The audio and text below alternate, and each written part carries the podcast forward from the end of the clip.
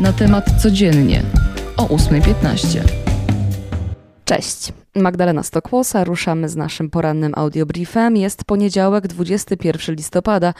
I dziś będzie bardzo sportowo, bo przede wszystkim ruszyło święto piłki, na które wielu czekało. W Katarze rozpoczęły się Mistrzostwa Świata. Przez najbliższe cztery tygodnie możecie się spodziewać również piłkarskich zapowiedzi tutaj. A mundialowe rozgrywki rozpoczęli wczoraj gospodarze z Ekwadorem i od razu mamy mecz historyczny, bo pierwszy raz na otwarcie Mistrzostw gospodarz przegrał.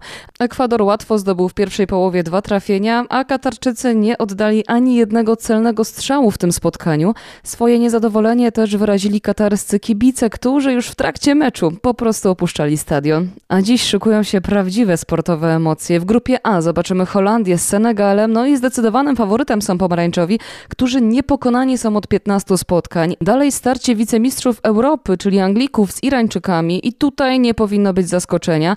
Iran okrzyknięty jest najsłabszym zespołem w całej grupie B. Za to bogmacherzy obstawiają, że Anglia jako jeden z czterech zespołów ma największe szanse na to, by wygrać tegoroczny mundial a po 64 latach na murawę, na Mistrzostwa Świata wracają Walijczycy i ci zmierzą się z zawodnikami za oceanu, czyli reprezentacją Stanów Zjednoczonych i dla obu ekip to będzie kluczowe spotkanie.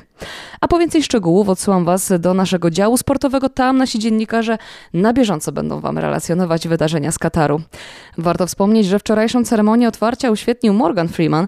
Była oczywiście parada maskotek, nie zabrakło też nawiązań do Koranu. Szczegóły na natemat.pl. A oprócz Mistrzostw Świata w piłce nożnej trwają też te w szachach.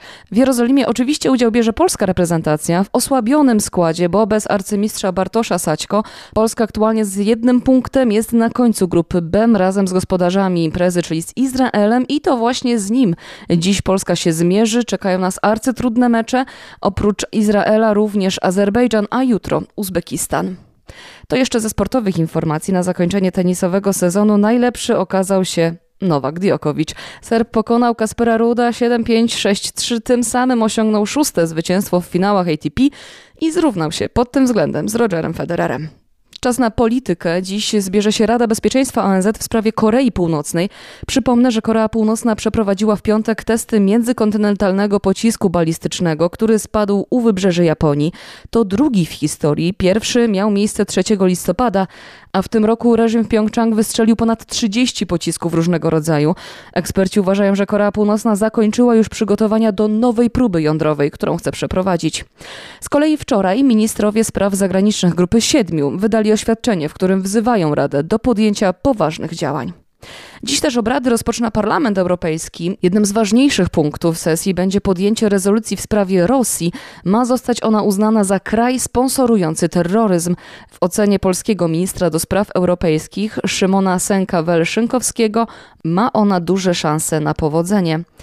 Przenosimy się do Katowic. Tam dziś rusza Festiwal Sztuki Reżyserskiej. To już 21. edycja interpretacji. Potrwają one tydzień. W tym czasie prezentowana będzie twórczość najmłodszego pokolenia polskich reżyserek i reżyserów teatralnych.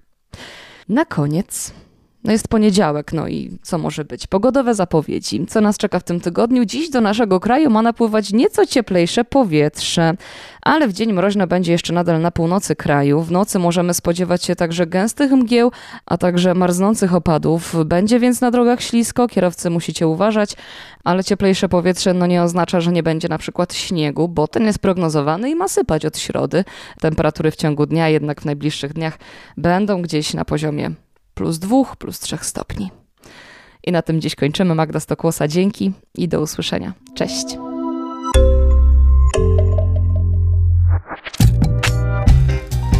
Na temat codziennie o 8.15.